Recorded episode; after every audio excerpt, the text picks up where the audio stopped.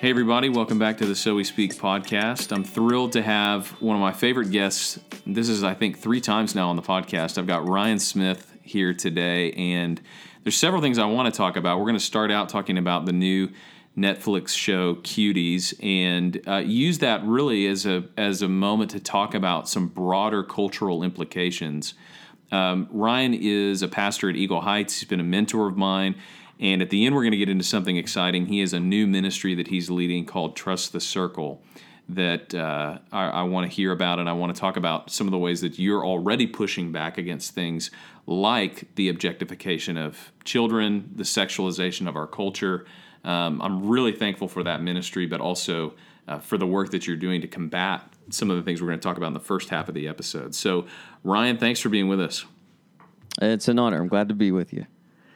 So I want to kick off. I think most people have probably heard of the movie Cuties. I think there's been enough uproar about it, both on social media. You might have seen it in your Netflix queue for what's been popular in the U.S. You might have read about it in the Weekly Speak a couple of weeks ago. But for somebody that hasn't, or for somebody who's trying to forget what they do know about it, maybe get us up to speed a little bit on what this is and why we should care. Yeah, well, the essence of it, it's a movie based on the story of an 11-year-old girl who has grown up in a somewhat religiously oppressive household, who sees freedom perhaps in encountering a young dance group. You know, which we've seen this movie before, Step Up 1, 2, and 3, and 4, and whatever. But anyway, the difference is this is an 11-year-old girl. The way that they develop some of their dance moves and figure out what they should be portraying is through sexually explicit material and people that they look to. And so that's been the main concern about the movie, is that it objectifies and shows 11-year-old girls doing things with their bodies that people shouldn't be watching. But, you know, the pushback from it has been, well, this is art, this is a movie, this is, in fact, talking about how you shouldn't objectify young women, how you shouldn't use your body for sexuality, but it's done so in a movie that shows that. Yeah, there's a lot of different avenues here that I think are indicative of where we are as a culture in a bigger way than just the entertainment industry, because in some ways the entertainment industry both leads and reflects cultural patterns. So, you know, in one way or another, our entertainment pushes us down certain roads. I think, you know, a lot of people have talked about how one of the most significant things that happened to lead up to same-sex marriage in the United States was the popular portrayal of gay characters in television shows. But at the same time, there's always a little bit of a hesitation in the entertainment industry of how far can you push the envelope and still have a popular show or a movie that actually suits people's tastes where they are. Now, the thing that's so alarming is, how have we gotten to a point where a movie like this isn't past that edge of where we have something we're comfortable with? And honestly, a lot of the pushback is this something that's past that edge? Yeah, art and sexuality have always been intertwined. Art as an expression of sexuality, because it's a very emotive, very universal experience, and so yeah, just like you said, we introduce kind of what is already on the tipping point, and we see it reflected to us in our art, and that's where we see, you know, I find this offensive, or I want to affirm this and push the culture further down the path, and usually that's what ends up happening. Yeah, it's hard to think of an example where there has been a show or a movie, or any form of art, honestly, that has led to a retreat in sexual liberation as opposed to an advance. I mean, I think if you watch the show Will and Grace now, for example, there's nothing about it that would seem like it was pushing the envelope at all. But I think it would be hard to argue that show did anything to restrain sexual immorality in our culture. Instead, normalizing is something that people dismiss, but it is a very real phenomenon. So when people make slippery slope arguments, for example, the immediate pushback is always, well, this isn't going to cause that, or you're overreacting, or normalization isn't even a thing. And people do this with all kinds of topics, whether it's violence in video games, whether it's objectification in movies and TV shows. But it is hard to think of an example of where a show like this has done anything but further an agenda, even when they're claiming that they're pushing back on it. Culturally speaking. So I guess one of the things I want to say is let's talk briefly about how Netflix has tried to counter the outrage around the show, and then maybe we can dive into what we think is going on here culturally. Yeah, that sounds good. And I want to be fair. The Tim Keller rule: anytime you're arguing against someone or something, you need to fairly represent their side. And so I want to say first, I have not seen the movie in its entirety. I've only seen clips. The clips that I saw were probably what many people have seen around the internet and were disturbing to me. I also saw the initial artwork that they put forward for the movie, and that's initially what kind of got Netflix in some trouble, and where they responded is we put out the wrong art. We put out the picture of these young girls in sexually explicit arrangements and in revealing clothes, and that's not what the movie's about. So now they've changed it to, I think it's just a picture of one of the girls' faces. And so that's kind of been the argument, was we packaged it wrong. Mm-hmm. And what you've heard, I think, from them is the idea that we want to show that it's bad by showcasing it in a similar way, like with Schindler's List, how it was very explicit, it was very gratuitous, as some would say, but it was doing so in a way that would further a cultural narrative that this is wrong and this is not a direction we want to go. Mm-hmm. The difficulty is, I don't think we were at a point in society when Schindler's List came out where there was a rise or a trend towards Nazism. That issue was kind of resolved, as you said, with the sexual movements that were at, with Will and Grace, or I remember, I'm old enough to remember when Brokeback Mountain came out, and it was, it's normalizing these same-sex relationships. That's kind of where we are, and why Cuties is such, it's not even the movie itself so much as it is the time in history that we are in, the place in the sexual revolution, whatever you want to call it, but where the next domino to fall for a lot of people that are following this in conservative and Christian viewpoints, the next domino to fall is pedophilia. And this isn't out of the norm. We're looking at ancient Rome. We're looking at any culture that has opened wide the doors of sexual freedom, so to speak, and this is where it naturally goes. And so, but what Cuties has done and what we've seen in articles upholding the movie is that we've seen a new vocabulary introduced, particularly with the term child sexuality. So to whereas the narrative is becoming less, should this be shown, but okay, well, here's objective child sexuality. What should we do with it? And so it's entering into the fray the idea that children are sexual beings. And so should we show that, or should we shy away from that?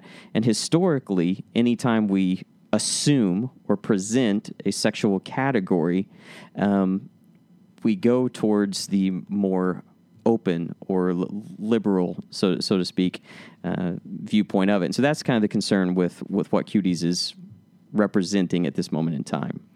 Yeah, I'm really thankful for the way that you've thought about this, for the way that you've kind of sorted through the main issues here, because part of it is we got to keep the main thing. And the main thing is not the advertising that Netflix chose to attach to the movie. I mean, some of the background, and you can find this on SoWeSpeak.com with the Weekly Speak episode that was that was about this.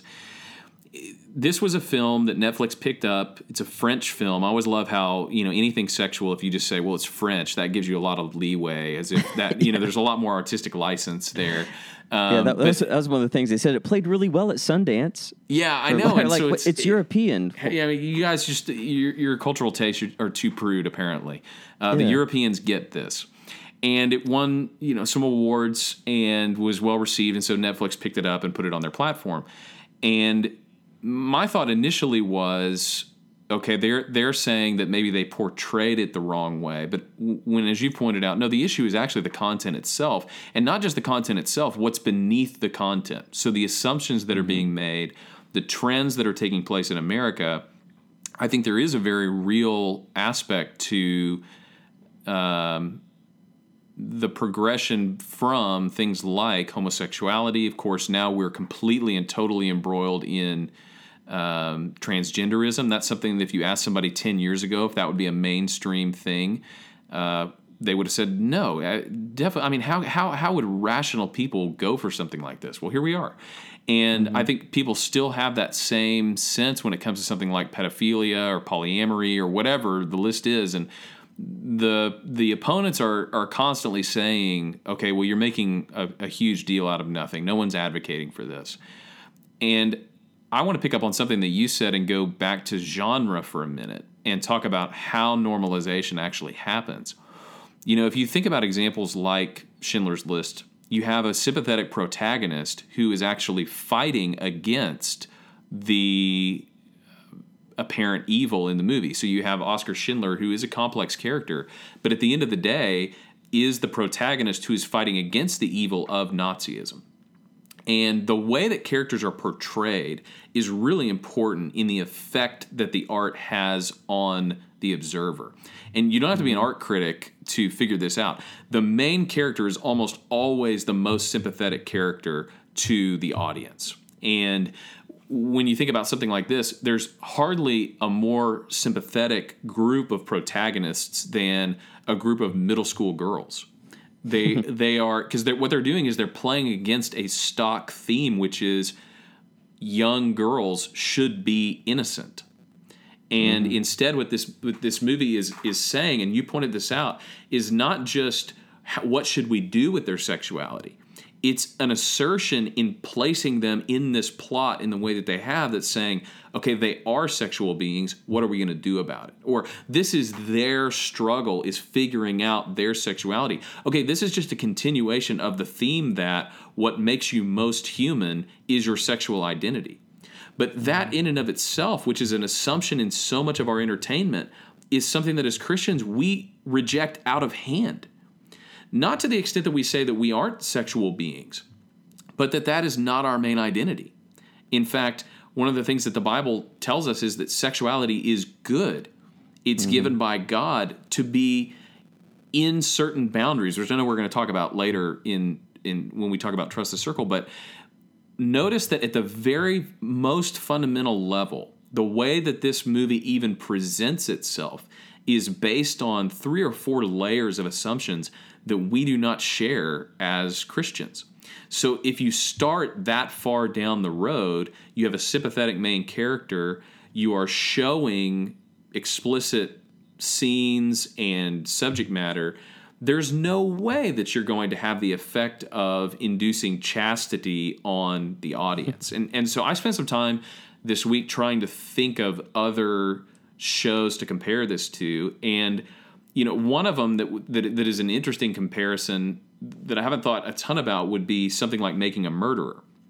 So the premise of Making a Murderer is essentially that the justice system is flawed and there are innocent people behind bars, so we're going to show you a case of a person who has been the victim of this. They're the main character. We're going to endear them to you. And by the end of the movie, or by the end of the series, I mean, you're going to take their side. Well, how does that happen? Okay, some of it happens on the facts. Some of it happens on whether or not you think the case is really as open-ended as they portray, or whether or not you trust certain witnesses or certain circumstances. But some of it is now you've been endeared to this character because you feel like you know them. Okay, another example that's probably a little bit easier to think about is the show 13 Reasons Why that Netflix put out a couple of years ago. So in that show, you have a protagonist, again, a high school age child who takes their life and leaves 13 cassettes or tapes or messages for the people that they blame, essentially, for them wanting to commit suicide. And so the show ends with a really graphic scene of them killing themselves. Well, when people said, this is terrible, why would you portray this? Why would you glorify, is the word that we typically, why would you glorify something like suicide? What did Netflix do? Okay, they turned around and said, no, we're not glorifying it. We're pointing out the evils of the way that people are treated, of bullying, of, the dynamics of being in school and trying to figure out who you are, and the fact that leads to suicide, which is tragic. Well, what happened was, statistically, there was a spike in young, particularly male, suicides in the wake of the 13 Reasons Why series, and they did it in the exact same way portrayed in the show, both in terms of how they committed suicide, but also in terms of leaving these notes and sound bites and videos and things for the people that they were blaming. So it's really hard to think that show had any effect on raising awareness or preventing suicide. Instead, what it did was it effectively said, pretty good people who have had a rough go in life, who you probably would like if you met them, commit suicide. Well, that's called normalization. That's what that does, is it creates an empathy towards a person or towards a character that you can't help but be sympathetic to their actions. And to me, that's exactly what's going on in this movie as well. Absolutely. It's interesting. One of the most prominent ways in which a child abuser will groom a victim is by introducing pornography. And that pornography is usually some kind of soft porn, it's something that creates a sexual awareness that was not previously there, perhaps in that child. And what it does is it creates an avenue in which the abuser can have a bridge, so to speak, with this individual, but also it says, this is what's normative. This is what guys and girls, or whatever the case may be, this is what people do. Now, you're a child, I'm an adult. Let's take that a step further. Let me show you. Let me take you in that direction, because, as you said, 11-year-old girls are incredibly impressionable. So I think not only do you have to look at this from the standpoint of what does this say to society, but what is this putting in the hands of those who are at risk? Perhaps those who are at risk of being an abuser. This gives them, if there's someone attracted to children, they are certainly would love to watch this show because it feeds that desire. When you look at a young child that perhaps it does not have a good environment surrounding them, that may look at that and say, well, okay, this is an avenue in which this person got attention, or you're putting two and two together. You watch this movie, and then this adult, so to speak, gives me attention. It's an introduction of sexuality into a realm and an age in which it does not belong biblically, right. and so we talked about this before. I mean, child sexualization is nothing new. Alfred Kinsey and Sigmund Freud were doing this, in the mid 20th century in incredibly graphic ways with infants, exploring human sexuality, but doing so in a way that treated sexuality as merely a biological or physiological function. Kind of like, where do we hit someone on the knee in order to get it to jerk, to see some kind of response. And so, but as Christians and people who believe the Scripture, we understand that sexuality is not merely a bodily function, that it has ramifications connected not only to our bodies, but also to our emotions, to our psychology, ultimately to our spirituality, because God gave sex for a specific reason and to be utilized in in a specific setting for his glory and for our good. And so if you have a purely secular worldview, and sexuality is simply something to be celebrated or expanded, then it makes sense to even nominally defend pedophilia or polyamory in these shows. But I think the reason that this one is so prominent right now is because we're on an edge. That's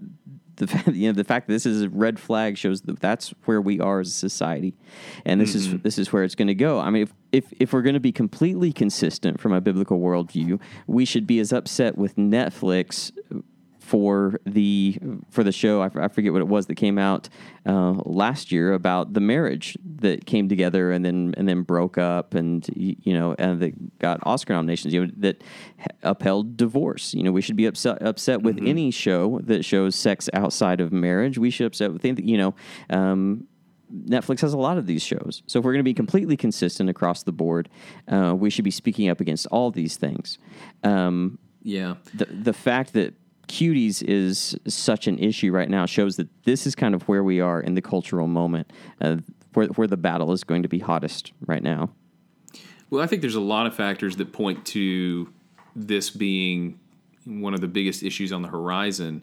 And I'm not even sure that it's just that this issue is so important. It's that this vehicle is so important, not just with entertainment, but let's take a step back for a minute and think about how many culturally progressive ideas have to do with children, or that children are the target group. I mean, if you just think about the big issues in American culture today, we have this whole big argument right now about school curriculum. Why is school curriculum important? Because you get to teach all the children what to think about certain issues. If you think about gun rights, when did the gun rights movement really take off? Well, around the horrific school shootings that happened, whereas now you have children who are spokespeople for gun control.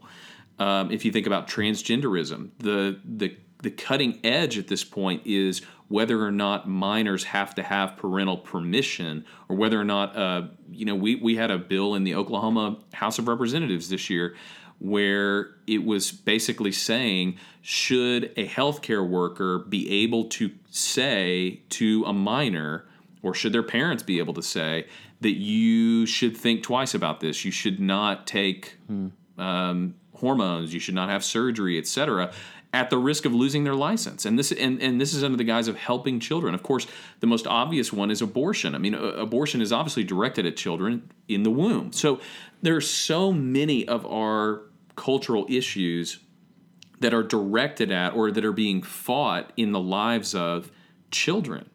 And part of the reason is because if you win the children, you win the next generation. I mean, if you're able to control what children think and what they're passionate about and what they're interested in, then you're able to create cultural change for decades. And so I think that makes this even a little bit more sensitive. Not that 11-year-olds are necessarily the target audience for this movie, but that portraying this issue in the life of protagonists who are 11 years old, not to even mention the girls that were in this movie, but just as a cultural phenomenon continues that trend of focusing on and targeting children as the vehicles for social change. And that's something that's even bigger than the issue of pedophilia or objectification, that I think in some ways secular people understand oftentimes better than Christians. And obviously I'm not talking about Christians, their own children. I'm talking about society-wide. That is a target group that has massive implications for the future and for social change. And there are a lot of avenues where this is happening. Absolutely. And one thing that we've seen in whether it be the transgender movement or the homosexuality movement is that not only can you establish a divergence of sexuality among the population in which it is brewing, but you can also use that to shame further generations or whatever. So it's not that you even have to wait for this war to be fruitious once these children become older, but If there's, and you can see it easily, you know, right now I say that the age would be 18, the age of, you know, accountability, whatnot there. Say, okay, well, what about a 16-year-old? Why can't a 16-year-old love a 19-year-old? You know, mm-hmm. and you start with that argument, and then who becomes the bad guy? Well, it's the oppressive parents who won't let their daughter see that, you know, and mm-hmm. you can see that movie coming up next. You know, that'd be very easy to make. That would win some awards at Sundance, no doubt. Yeah, it'd be very European, very mm-hmm. European. But the Bible is very protective of children. Jesus himself was very protective of children, and you can see it innate in a society, as you mentioned and talked about very, very well with education. There's something that we see about nurturing children that's innately special to us. But when you consider the things that we keep from children, you know, I don't allow my 8-year-old to have a driver's license, and it's not just because he has short legs and can't reach the pedals, you know. But there is a functionality for the betterment of society that we do not put children in that position.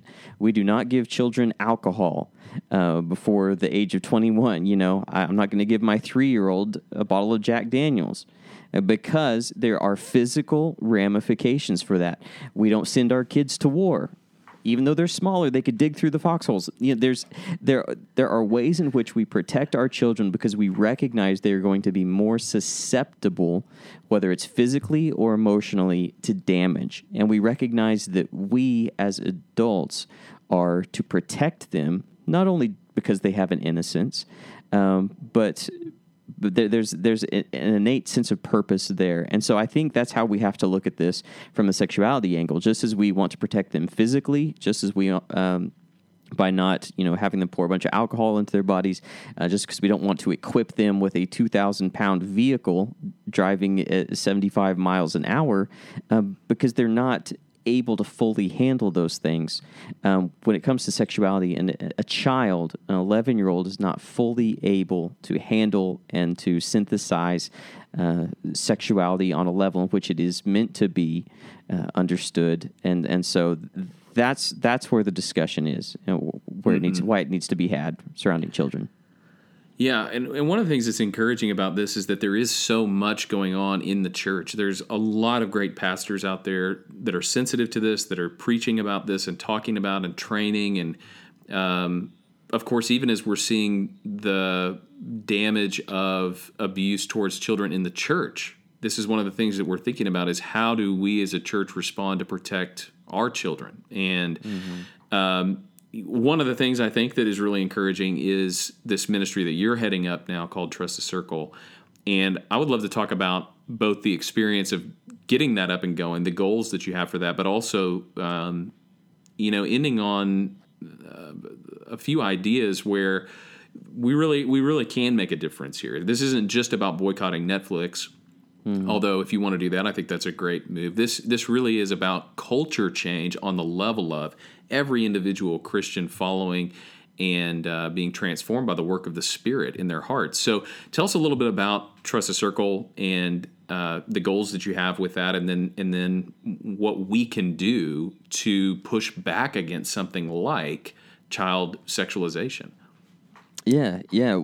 Well, it all comes down to, in many ways, a question of worldview, whatever the topic is. So, you know, today the topic being sexuality, if you have no view of a sovereign authority over you or society or who makes any rules, if you see yourself as your own sovereign authority, then it is consistent and it makes sense that you would then have urges and you would have feelings be the dictators of where one should go.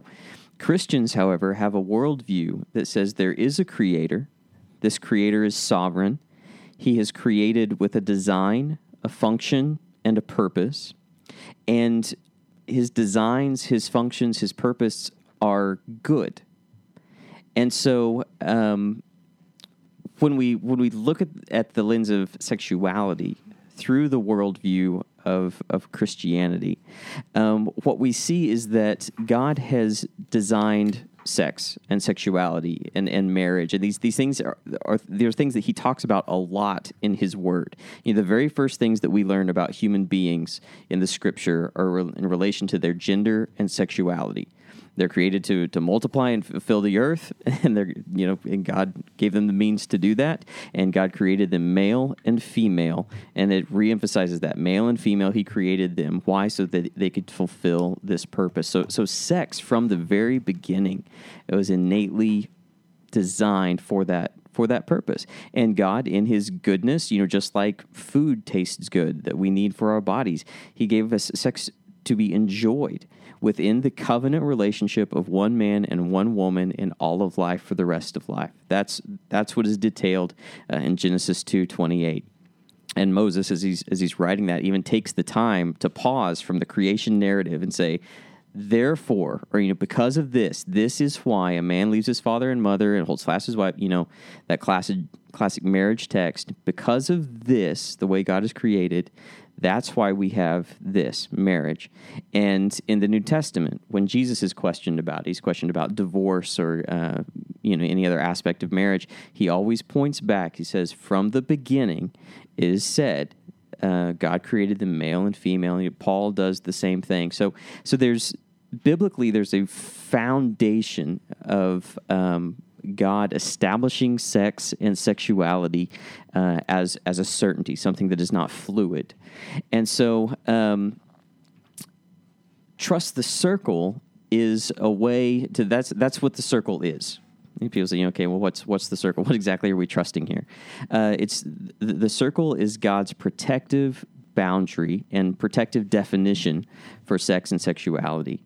Where this became an issue for me was I was asked to talk about transgenderism at a large camp in Oklahoma, and as a Christian camp. And as I did, I encountered kind of what I expected from a lot of people. Not everyone that goes there is a Christian, you know, and so was able to kind of open up and have dialogue about it. But so many of the camp counselors and sponsors who are university students, usually in leadership at a Baptist collegiate ministry, there are really solid church kids.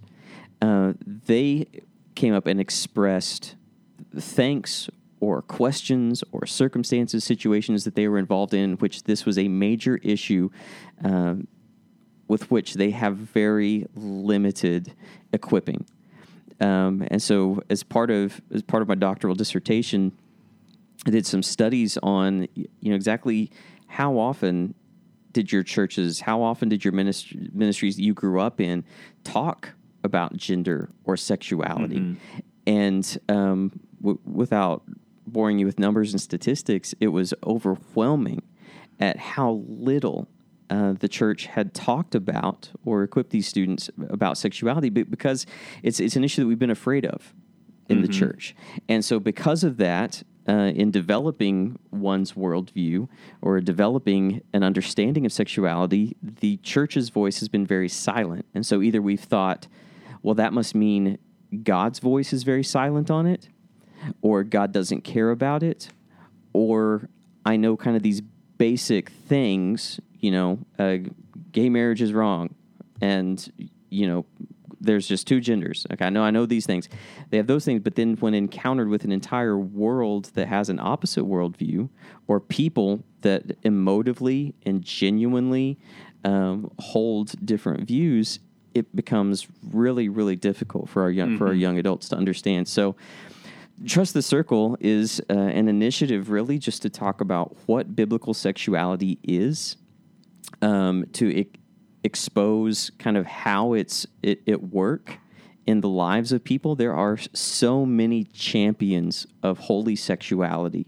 And what I mean by holy sexuality is staying within the circle, trusting God's circle of protection. And that's not just, getting married and having two kids and a dog. But that's in a fallen world, there are going to be desires towards things that are outside of that circle. So whether that's being same-sex attracted, whether that's being married and being attracted to another person, whether that's, per our discussion earlier, being attracted to children, being attracted to multiple, whatever, you know, there's a wide assortment of things outside the circle, but I want to seek to uphold what the circle is so that when students experience or come into contact with any situation in which there's something outside the circle, they know clearly how to define it. And so there are a lot of people, Beckett Cook, Christopher Yuan, Rachel Gilson, a lot of people who have maybe same-sex attraction or who have gender dysphoria, who are recognizing, I understand this is my feeling, or this is my draw, but I understand what the Bible says about gender and sexuality, so I'm going to obey the Scripture rather than my feeling or my desire. And in so doing, they are finding great life, flourishing, joy, contentment. And these aren't voices that have been at the table, so to speak, in the cultural conversation about sexuality. So I've tried to introduce these voices to the table, to really try to define what biblical sexuality is, because today, you know, we're going to fight against cuties. Tomorrow, it'll be something else that's outside the circle. So in defining what the circle is, we can more accurately combat what may come down the road outside of it. But it's really an effort to equip young adults and anyone else who would be interested to understand what biblical sexuality is, how it applies, and why it's good and can be trusted today. Yeah, two of the things that, as we've talked about it leading up to launching this, that I think are just so important and so significant for the angle that you've taken with the ministry is, number one, this goes back to the character of God. Okay, this is not a set of arbitrary commands designed to make Christians' lives difficult in a culture that doesn't understand them and opposes them on the issue of sexuality. Okay, so God designed human beings a certain way. He knows how humans are supposed to work because He is the creator. And the question comes down to, on a more fundamental level than do I want to do this or not, the question really is, can I trust God's character as both the creator and sustainer of humanity to know what is best for us? Mm. So there's a lot of competing narratives, and I think this is one of the ways that Christians get all tangled up is the second point would be sexuality in terms of your worldview formation, in terms of relationships, is almost always a social dynamic in your life. So it's not that most people are convinced by sitting down and looking at, you know, logic and truth tables on whether or not they think that same-sex marriage is okay, or whether or not they believe that, you know, people are born a certain way, or people, you know, should be able to be the gender that they feel like they are inside.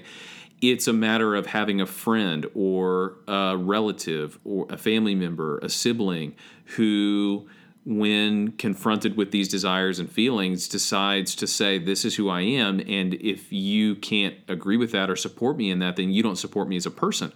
Well, that's a terrible decision to have to make. And many, many people have come to change their mind on a topic like this, not because they've doctrinally changed first. It's because they've relationally encountered a dynamic they're not sure what to do with.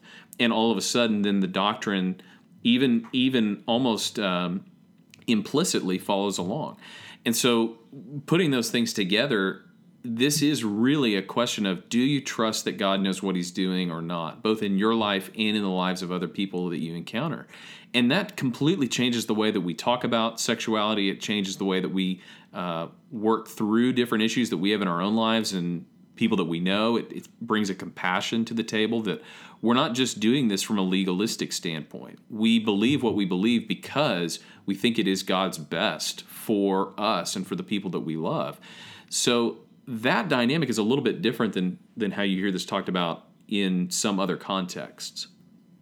Yeah, absolutely. And fundamental to this entire discussion is the point that we are all sexual sinners. Albert Mohler, president of Southern Seminary, said, if you're north of puberty, you're a sexual sinner, whatever that draw is. So, I am married. I'm not same-sex attracted. I don't experience gender dysphoria, but that does not put me above or in any way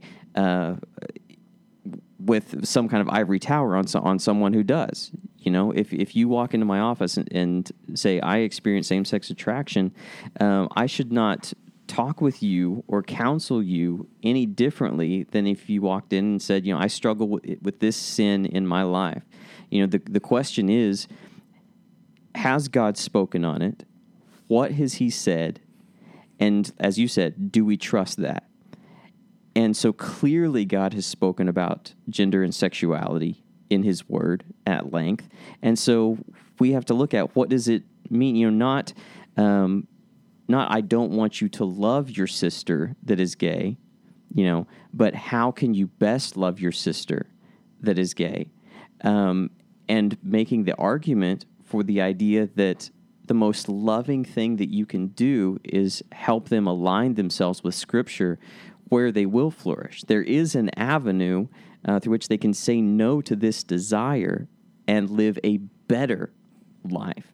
And so that's one thing that I would hope that heterosexual people would take about this is, would take from Trust the Circle, is that in the relationships that I encounter, I love that person best by pointing them to what God has clearly designed for gender and sexuality, even though that narrative is very counter to what our culture says right now.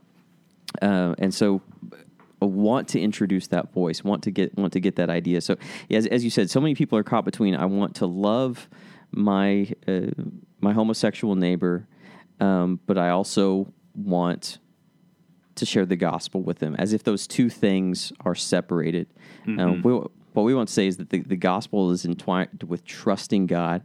God has spoken about gender and sexuality, and in a fallen world, we're going to have those pulls towards what the Greek term porneia, sexual immorality, whatever that is. But just because you have that pull does not mean you have to follow it. It's not your identity. And your life will be better if you trust God's design for your gender and sexuality.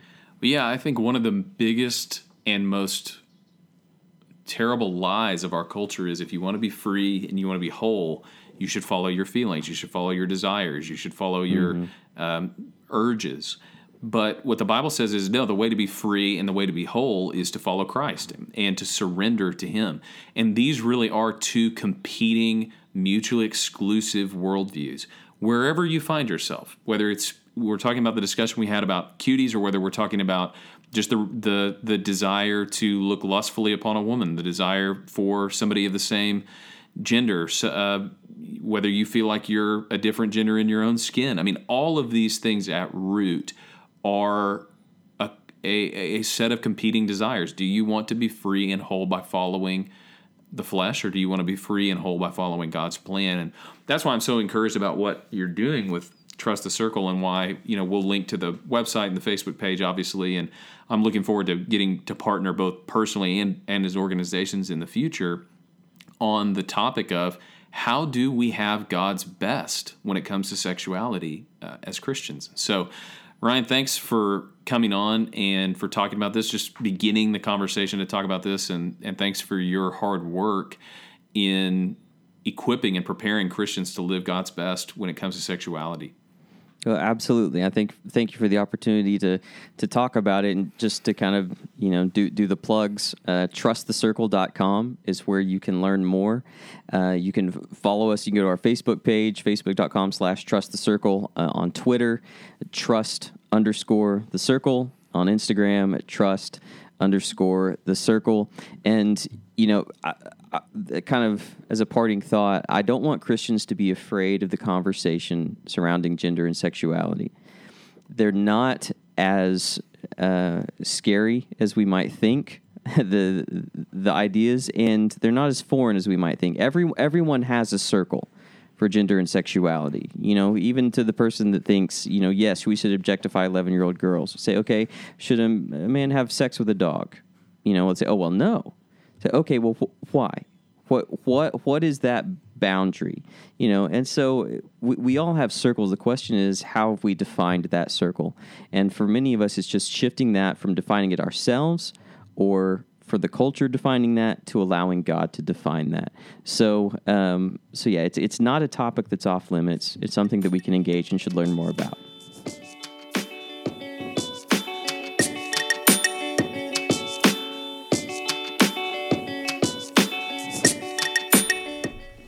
Thanks for listening to the So We Speak podcast.